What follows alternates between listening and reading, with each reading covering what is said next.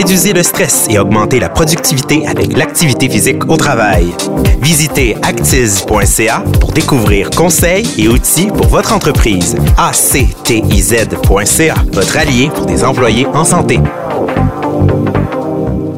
Précédemment, dans Rechercher entreprise active. De, garder ça simple, c'est vraiment la clé si une entreprise a l'impression qu'elle manque un peu de temps pour des, euh, des activités comme ça. La sédentarité des employés est monnaie courante au Québec. Les bienfaits de l'activité physique ne sont plus approuvés, mais pourtant, ça demeure encore difficile d'implanter des mesures qui permettront de remédier à l'inactivité des travailleurs. Cinq alibis reviennent souvent lorsqu'on tente d'identifier la cause de ce problème. Je m'appelle Catherine Charon et vous écoutez le deuxième chapitre du balado Recherché Entreprise active, produit par le journal Les Affaires.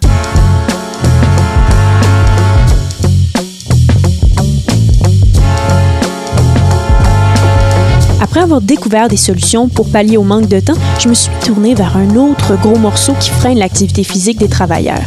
Il est un peu plus pernicieux celui-là, c'est l'impression qu'ont certains employeurs que ce n'est pas leur responsabilité en fait d'encourager leurs équipes à bouger. Et si je vous disais que cette croyance-là a des répercussions non seulement sur le bien-être de vos employés, mais aussi sur votre marque employeur? C'est ce qu'observe Caroline Galipo. Elle est kinésiologue, candidate au doctorat en comportement organisationnel à l'ESG UCAM et elle a complété une maîtrise en gestion des ressources humaines. Autant dire que les répercussions des employés inactifs, elle les connaît très bien. Quand on le regarde plus globalement comme, euh, disons, partie de toutes les mesures de l'expérience employée, ben là, on sait que c'est des facteurs qui touchent à tout, là, comme la motivation, l'engagement, la satisfaction envers l'emploi, euh, le sentiment d'appartenance, puis même ultimement, évidemment, la rétention de ces employés-là.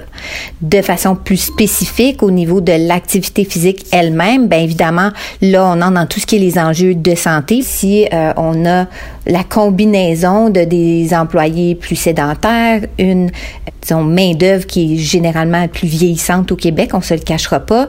Euh, on, augmente euh, tranquillement, pas vite, l'exposition à toutes ces, ces maladies-là qui vont créer après ça, la cascade qu'on connaît qui va être l'absentéisme ou, bon, on a le bon soldat euh, qui va quand même se présenter au travail même s'il file pas très bien. Là, on a d'autres enjeux au niveau du présentéisme parce qu'il y aura pas le même rendement quand il va être là. Euh, puis là, ben, on étend. Ça touche à tout ce qui est les, les programmes d'invalidité, tout ça. Puis là, ben, on rentre dans des aspects un peu plus financiers qui peut-être parlent un peu euh, plus aux directions d'entreprise quand on assigne un, un dollar là, sur cet absentéisme-là ou sur cette santé ou ce vieillissement-là de la population. Donc l'activité physique, non seulement ça a des bienfaits à court terme au sein d'une organisation, mais même à long terme.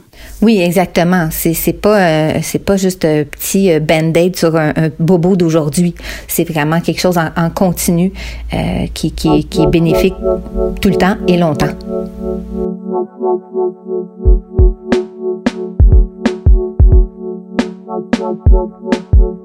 Et de quelle manière on peut parvenir à outrepasser le fait simplement que c'est pas une priorité pour la direction de l'entreprise. C'est plus ça qui risque d'arriver, c'est que c'est les employés qui vont pousser de plus en plus.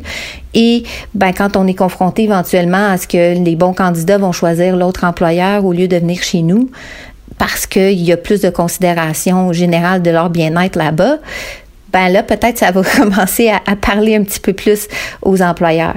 Mais là-dedans, faut quand même aussi euh, qu'ils sachent et qu'ils soient au courant qu'ils sont pas obligés de se lancer là-dedans tout seuls. Il y a une multitude euh, de, de, d'organismes qui sont là, qui sont prêts à les aider. Donc, ils n'ont pas à faire ça tout seuls non plus. Euh, ça fait partie d'un ensemble de mesures qui visent à la fois le bien-être des employés, mais aussi la marque de l'employeur. Euh, donc, selon moi, si on voyait les programmes de, promotion de l'activité physique euh, euh, de cet angle-là, je pense que l'intérêt des employeurs serait différent ou la perception à tout le moins.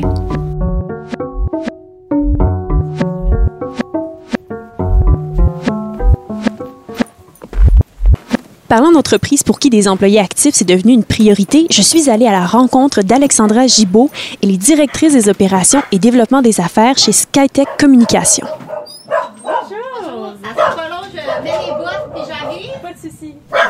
Donc, expliquez-moi comment êtes-vous parvenu à la conclusion que c'était important d'avoir euh, des employés actifs? Bien, c'est sûr que pour nous, euh, on s'est dit de façon simple pour rencontrer nos objectifs d'entreprise, pour avoir des clients satisfaits, pour avoir une équipe qui a du plaisir au travail. C'était pas mal évident pour nous qu'on devait avoir un focus clair sur le bonheur de nos employés. On a donc dédié des ressources et mis en place des programmes où la santé globale des employés était mise de l'avant. Évidemment, l'activité physique est un ingrédient clé dans la santé globale, donc en faire la promotion allait de soi. Puis pourquoi est-ce que c'est important d'avoir des employés actifs? Avec euh, toutes les références qui sont disponibles sur ce sujet, je pense que c'est facile de reconnaître euh, euh, la valeur de l'activité physique sur la santé globale, c'est-à-dire autant la santé physique que mentale de nos employés. À la base, euh, notre travail en informatique est majoritairement sédentaire. Donc, euh, c'est bien que plusieurs de nos employés à l'extérieur des heures de travail sont actifs et peuvent avoir plein d'activités physiques. Euh, on, s'est donné comme mandat d'aller chercher ceux qui étaient moins actifs dont l'activité physique était peut-être moins naturelle pour eux. Et donc, on est parti en listant tous les freins qui faisaient que les gens, en général, faisaient moins d'activité physique. Et à partir de là, on a commencé à euh, bâtir un programme. Mais justement, comment vous y êtes parvenu? Euh, Vous me parliez de freins. Quelles étaient les solutions que vous avez trouvées pour euh, y pallier? Donc, un des freins euh, qui revient souvent, euh, c'est euh, un certain inconfort ou une façon de rendre plus accessible l'activité physique démystifier un peu l'activité physique, faire en sorte qu'on parle pas nécessairement d'être un athlète de haut niveau. Il faut pas s'entraîner pour un marathon pour pouvoir apprécier l'activité physique. Donc vraiment démystifier ça et faire en sorte que l'objectif est simplement de bouger et d'essayer euh, de faire de l'activité, toutes sortes de types d'activités. Puis vous me racontiez aussi que pendant vos, euh, vos, vos réunions, par exemple, vous, vous encouragiez vos employés à sortir. Oui, tout à fait. Euh, à travers nos réunions euh, corporatives, on intègre euh, des blocs vraiment de pause active.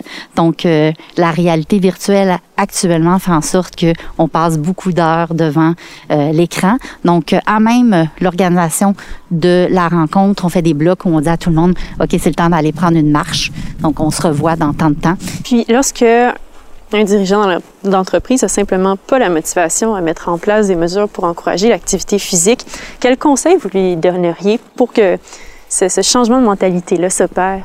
Euh, je pense qu'il faut voir globalement euh, comme l'activité physique euh, quelque chose qui est au cœur de chaque être humain. Santé globale, santé physique. Si on est en forme, dans notre corps, on va être plus en forme dans notre esprit, ça nous aide et vice-versa. Donc, il faut le travailler sur tous les niveaux et ça fait des employés plus heureux s'ils sont bien. C'est pour ça qu'on vise plus le bien-être, le mieux-être. Encourager votre équipe à bouger, c'est donc pas une autre lubie New Age. Au même titre que les avantages sociaux, les fonds de pension ou même les salaires, ça affecte l'expérience des employés sur leur milieu de travail.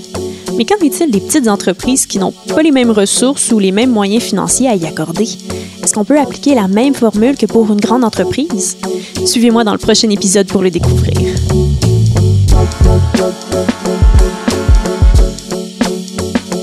Vous écoutiez Rechercher Entreprise Active, un balado produit par le Journal des Affaires et réalisé par Virage Sonore.